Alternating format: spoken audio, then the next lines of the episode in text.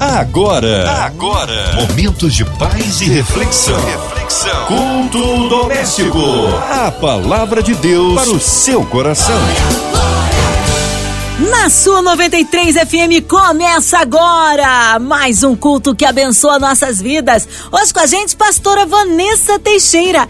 Ela é da Igreja Batista Atitude de Nova Iguaçu. A paz, pastora Vanessa, que bom recebê-la aqui em mais um culto doméstico. Muito boa noite, querida Márcia Cartier. Boa noite aos amados ouvintes da Rádio 93 FM e do culto doméstico. É sempre uma alegria poder estar aqui semeando uma palavra em cada coração conectado conosco. Amém. Hoje a palavra no Antigo Testamento, pastora Vanessa. O texto que vamos ler hoje está em Salmos, capítulo 36, do 7 ao 10.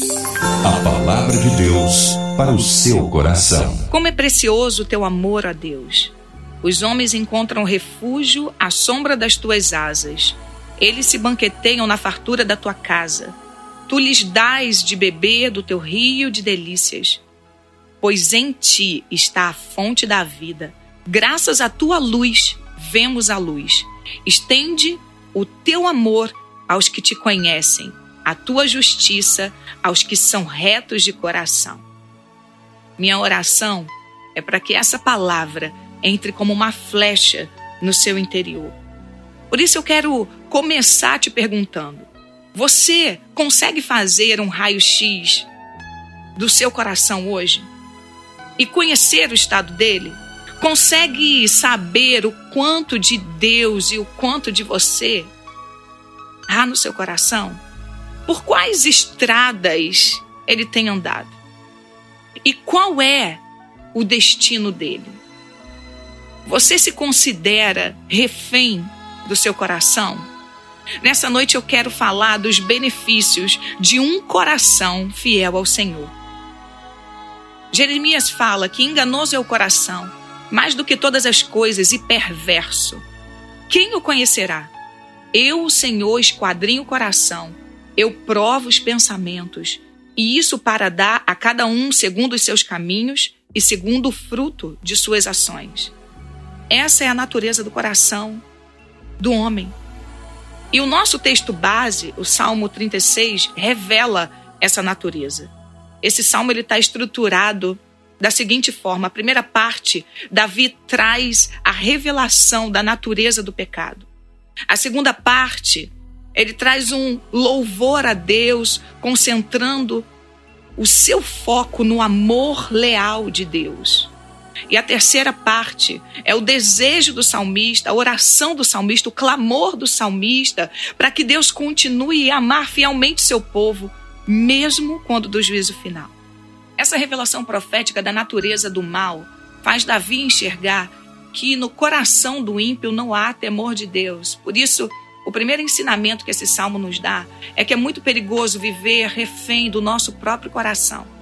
Dos versículos 1 a 4, Davi diz no primeiro versículo que há no seu íntimo uma revelação a respeito da maldade do ímpio. Aos seus olhos é inútil temer a Deus.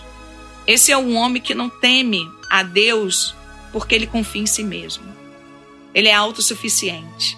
Confia nas suas posses, confia nos seus bens, nos seus recursos, na posição que ocupa, no título que tem, no poder que exerce confia no seu próprio saber.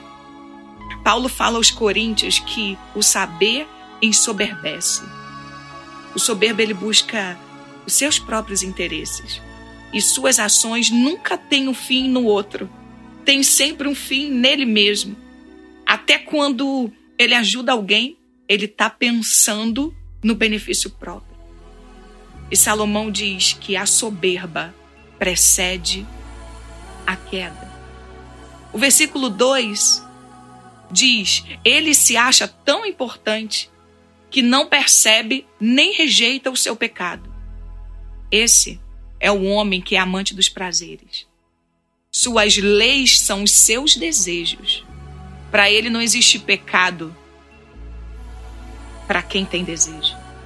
Mas escute o que eu vou te dizer. Quem vive por prazer nunca viverá por, propósito esse homem é dirigido pela voz da transgressão. O versículo 3 diz que as palavras do ímpio são maldosas e traiçoeiras. Abandonou o bom senso e não quer fazer o bem. Esse é aquele cuja intenção do coração é sempre ferir, maldizer, apontar, acusar.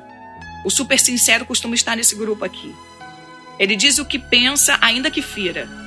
Na verdade, a intenção dele normalmente é essa: é punir, é revidar, é praticar a justiça própria. Já percebeu que o super sincero, ele não está preocupado se suas palavras vão ferir ou não. Ele quer causar e às vezes até entrar na modinha, né? Porque está na moda ser super sincero. O ímpio até na sua cama ele planeja maldade. Nada há de bom no caminho a que se entregou e ele nunca rejeita o mal, diz o versículo 4. Veja como que esse coração, ele não consegue descansar da maldade nem quando ele dorme. Ele tem a oportunidade de pensar em projetos, em sonhos, de pensar, projetar o seu, o seu dia de amanhã de forma alinhada com o coração de Deus, mas ele está ali, remoendo as suas maldades e pensando no como fazer mais maldade. Por isso, não viva refém do seu próprio coração. Davi nos mostra que a fonte do pecado é o coração. Bem como o fruto do pecado é a ruína. Não adianta, o coração que projeta a maldade está sendo aguardado pela ruína. Se refugie do seu coração, se ele só consegue pensar no mal. E se esconda também do coração daqueles que você sabe que vive nessa prática da maldade. Tem gente que a gente anda junto e a gente sabe que é esse tipo de pessoa que fala mal de todo mundo, que pensa mal, que não consegue ver nada de bom no outro. Esse tipo de pessoa, você precisa se esconder dela. Mas então, pastor, acabou a esperança?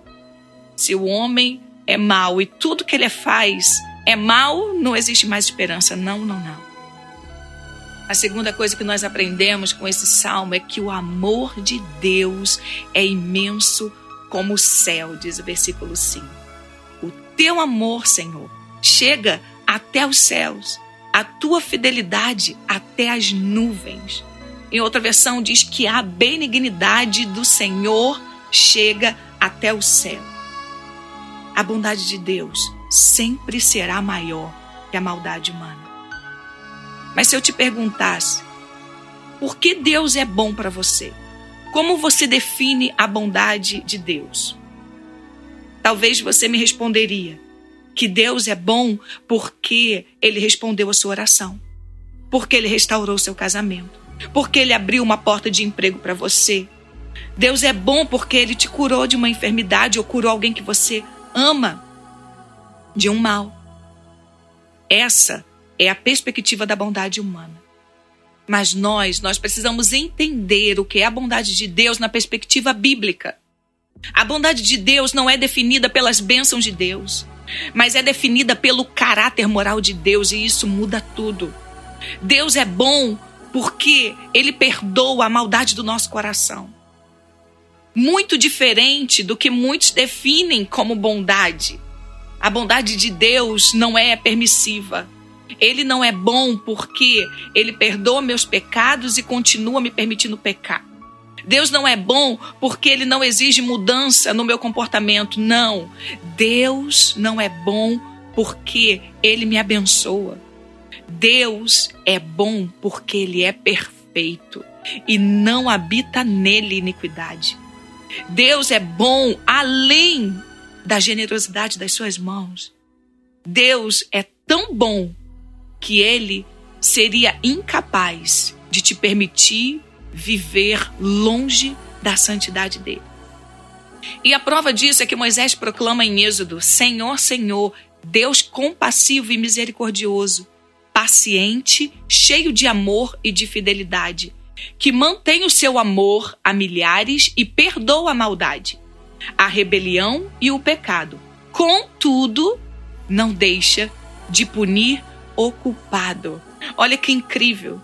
A bondade de Deus é tão grande que ela perdoa a maldade do coração do homem. Mas a maldade de Deus também é tão grande que seria incapaz de manter o homem, permitir que o homem se mantivesse no pecado sem que ele o punisse por isso. Ah, queridos, como você define a bondade de Deus na sua vida? A bondade de Deus na sua vida vai além das respostas das suas orações, vai além de uma provisão na sua casa, vai além de algo que você espera muito das mãos de Deus. Ele é bom além da generosidade dele.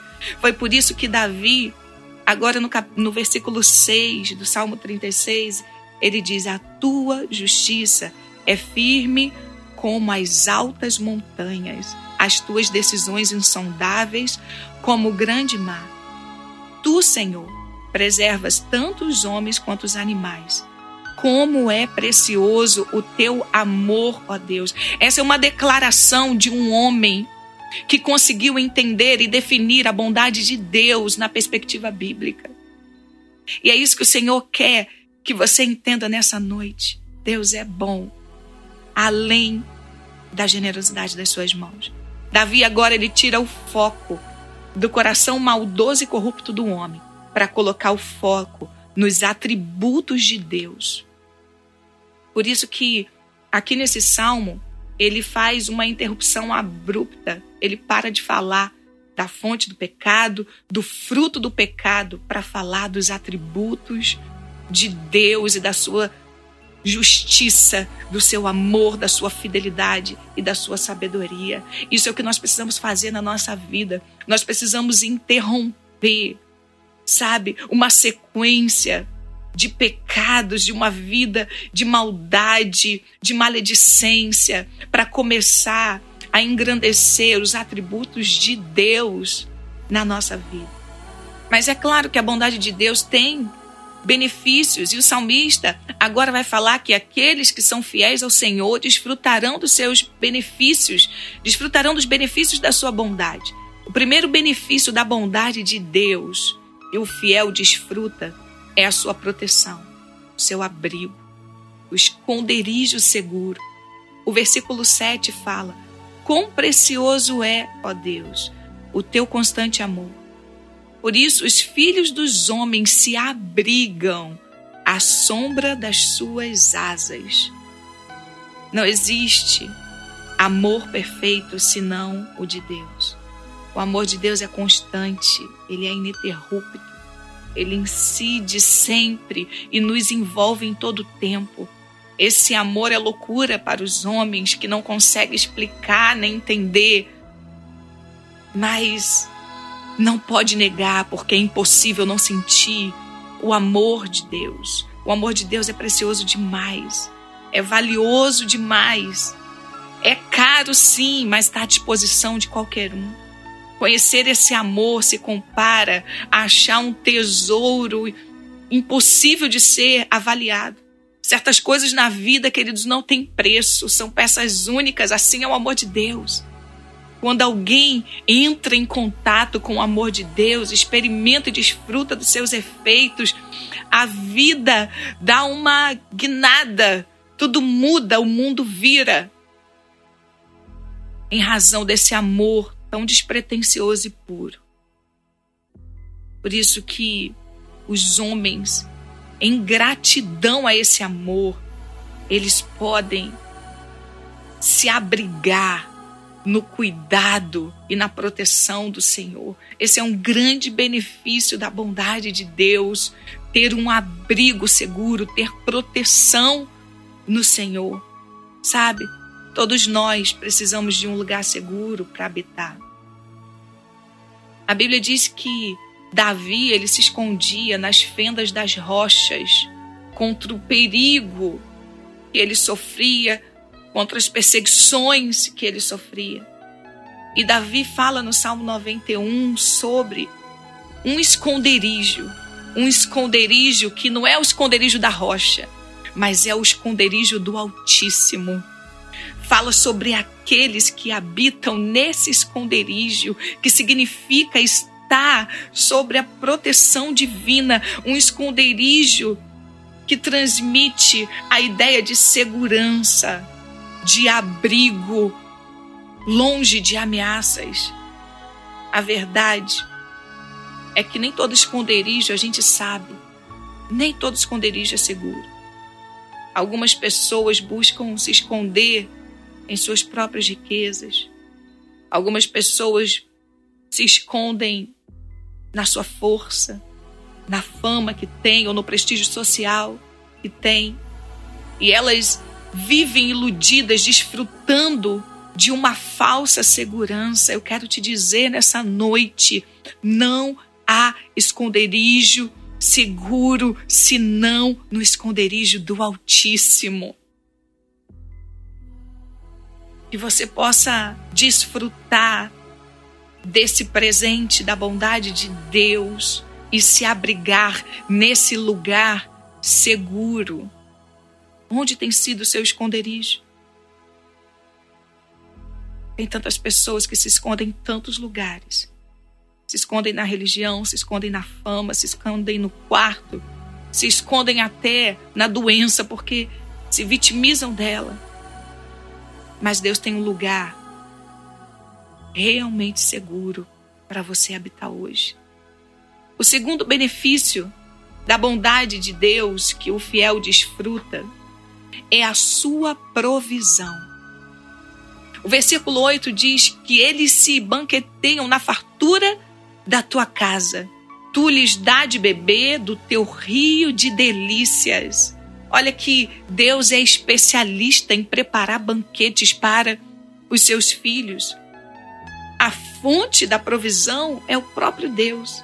Tiago 1, 17 diz que nele está a fonte de toda boa dádiva e todo dom perfeito. Ah, queridos, a dispensa do fiel que vive na dependência de Deus está sempre provida.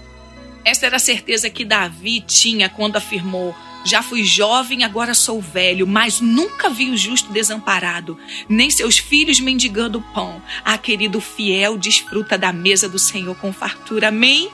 Haverá fartura e abundância na sua casa, em nome de Jesus. Em terceiro e último lugar, o benefício da bondade de Deus que o fiel desfruta é a vida abundante. O versículo 10 diz: Pois em ti está a fonte de vida, graças à tua luz vemos a luz. Joseph Benson diz: Contigo está a fonte da vida, da qual fluem os rios de prazer. A fonte da qual toda a vida flui vem de Deus. Tudo o que é propriamente chamado de vida procede de Deus. Tudo o que torna a vida real, tudo o que torna a vida desejável e feliz tem origem nele. Davi aqui se lembra do que havia se referido nos versículos anteriores. As várias bênçãos que resultaram na misericórdia e na benevolência de Deus e que estavam presentes em sua adoração. E ele aqui diz que tudo isso tudo o que faz um homem feliz, tudo o que pode ser considerado como vida, procede de Deus. A vida que Deus tem para você é uma vida abundante. É uma vida que flui do próprio Deus na vida daqueles que são fiéis a Ele. Como está a sua vida hoje? Você tem desfrutado dessa vida abundante? Jesus disse: Eu vim para que tenham vida e a tenham com abundância. A vida abundante é uma das marcas de quem vive em fidelidade a Deus. Eu quero concluir essa mensagem dizendo para você, meu amado ouvinte, não viva refém do seu coração e da maldade que há nele.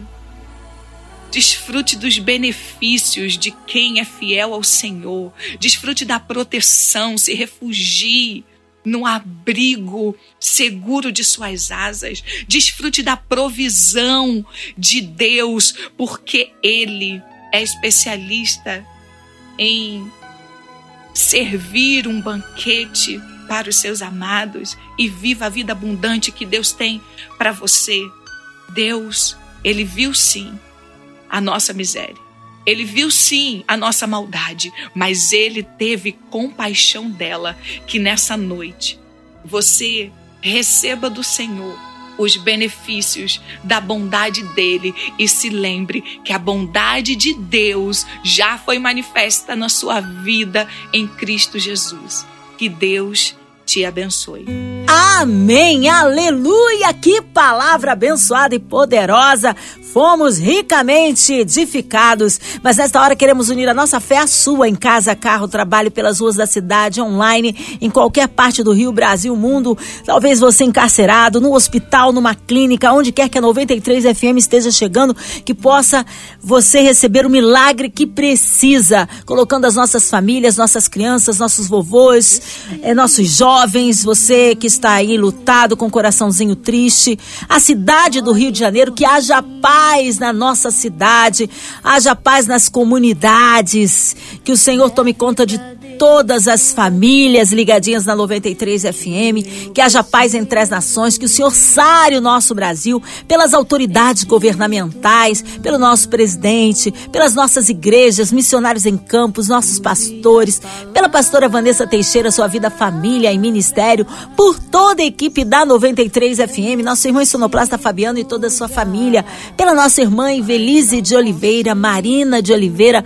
André Amari, família Cristina Xista e família, família, a minha vida e família. Nós cremos um Deus de poder. Pastora Vanessa Teixeira, oremos. Pai, nessa noite nós nos unimos em oração, depois de reconhecermos a tua bondade e sabermos que o Senhor não precisa, Deus, nos favorecer com nada, mas o Senhor é tão bom, tão bom, que deseja manifestar as obras das tuas mãos àqueles que em ti confiam. É por isso que nós intercedemos em favor de toda a rádio 93 FM e da MK Music. Pedimos o teu favor sobre essa rádio, que essa rádio vá a lugares que o seu evangelho ainda não chegou. Pai, em nome de Jesus, que o Senhor leve essa rádio anunciar o teu nome aos lugares mais distantes dessa nação e fora dela. Pedimos a tua bênção sobre todos os funcionários. Pedimos, Senhor, a tua bênção sobre a nossa nação, sobre cada autoridade instituída pelo Senhor. O Brasil precisa do Senhor e que o teu nome seja colocado, Senhor, no lugar mais alto desta nação, porque só assim teremos a certeza que o Brasil viverá todas as bênçãos que o Senhor tem reservado para ele. Em nome de Jesus, oramos a Ti, sabendo, Deus, que cada ouvinte que está agora intercedendo conosco tem uma necessidade do seu coração. Que essa necessidade seja suprida no Senhor. Que eles recebam de Ti o refrigério que a alma deles precisa. Que eles recebam do Senhor o favor que eles precisam. Pai, e acima de tudo, que cada coração nessa noite te reconheça como único e suficiente Senhor e Salvador de suas vidas, que o nosso amor do Senhor esteja acima do favor que oramos ao Senhor. Em nome de Jesus. Amém. Amém, aleluia, Deus é fiel, Ele é tremendo. Pastora Vanessa Teixeira, que bom, que alegria recebê-la aqui no culto. O povo quer saber horários de culto, contatos, mídias sociais, suas considerações finais. Ah, eu quero agradecer a toda a equipe do culto doméstico, que já é uma família, essa família já tão amada por nós. Quero aproveitar também, deixar o meu abraço carinhoso à família Atitude, ao meu amado pastor Josué Valandro Júnior, meu esposo e pastor Rubem Teixeira, pastor da Igreja Batista Atitude Nova Iguaçu, e a todas as nossas ovelhas e discípulos que caminham conosco. Aproveitando já convidar todos os ouvintes da Rádio 93 FM a fazerem uma visita na Igreja Batista Atitude Nova Iguaçu, que fica no bairro da Luz, na Avenida Luz 306, próximo ao Shopping Nova Iguaçu. Nossos cultos acontecem todas as quartas às 20 horas e aos domingos, culto de celebração em quatro horários: às 8h30, às 10h30, às 17h30 e às 19h30. Neste domingo, nós teremos uma programação muito especial de Dia dos Pais com Coral Kids. Vai ser lindo demais. Eu quero convidar você a vir com toda a sua família para celebrar conosco esse dia tão relevante. E eu sei que você vai ouvir uma palavra que vai revolucionar a sua paternidade. Nossos cultos também são transmitidos pelo YouTube, através do canal da Iba Nova Iguaçu. Que Deus abençoe. Muito obrigada, querida Márcia Cartier e todos os ouvintes da Rádio 93 FM por esse tempo que passamos juntos hoje aqui, desfrutando da bondade de Deus. Que Deus os abençoe. Amém. Obrigado, carinho, a presença e a palavra, pastora Vanessa Teixeira. Ó, leva o nosso abraço à Igreja Batista Atitude em Nova Iguaçu. Que seja breve retorno nossa querida pastora Vanessa Teixeira aqui no Culto Doméstico. E você, ouvinte amado, continue por aqui, tem mais palavra de vida para o seu coração. Vai lembrar, de segunda a sexta, aqui na sua 93, você ouve o Culto Doméstico e também podcast nas plataformas digitais ouça e compartilha. Você ouviu? Você ouviu? Momentos de paz e reflexão. reflexão. Culto doméstico. A palavra de Deus para o seu coração.